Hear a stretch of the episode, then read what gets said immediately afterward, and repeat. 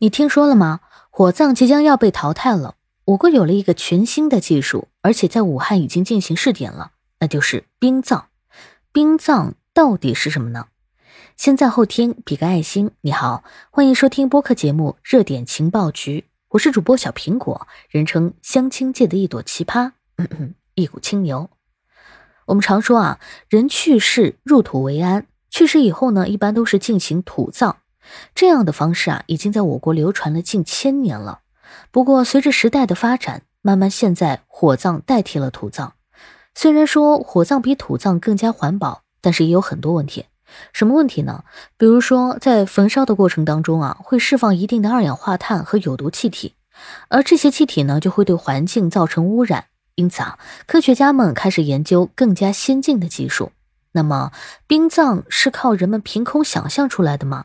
其实啊，冰葬最早起源于北欧，它是爱斯基摩人的丧葬传统。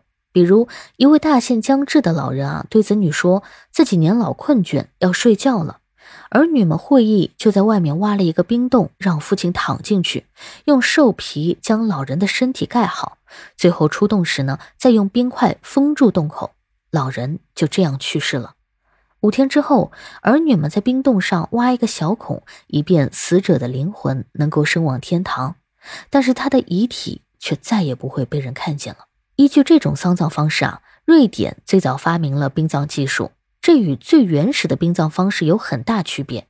冰葬技术啊，不再是将去世的人放在自然界的冰天雪地里埋葬，而是一种高效的处理方式。有最新的消息称呢，火葬即将被取消。我国引进了全新的技术，已经在武汉正式试点了。那么，到底最新的殡葬技术是怎样的呢？顾名思义啊，殡葬就是将人体使用零下一百九十六摄氏度的液氮脱水冷冻，然后呢，利用高频振动器进行粉碎，粉身碎骨，然后把骨灰装进淀粉制作的棺材里面，埋到地下二十六个月就可以完全分解了。环保无污染，真正做到了尘归尘，土归土。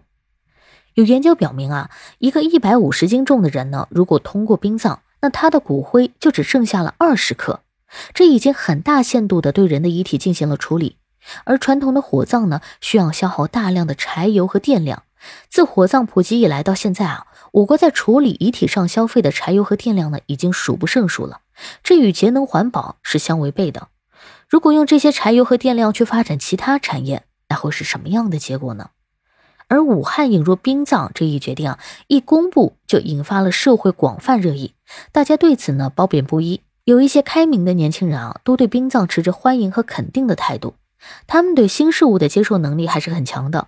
而有一些思想保守的人也无法接受这种丧葬方式，他们认为啊，火葬之后入土为安是中国的传统，不应该轻易改变。同时呢，他们也受不了自己死后被粉身碎骨。但是相比之下，冰葬确实更符合现如今节能环保和可持续发展的理念。用冰葬代替火葬，你能接受吗？感谢收听，欢迎关注、评论、给个订阅。我是主播小苹果，我们下期见。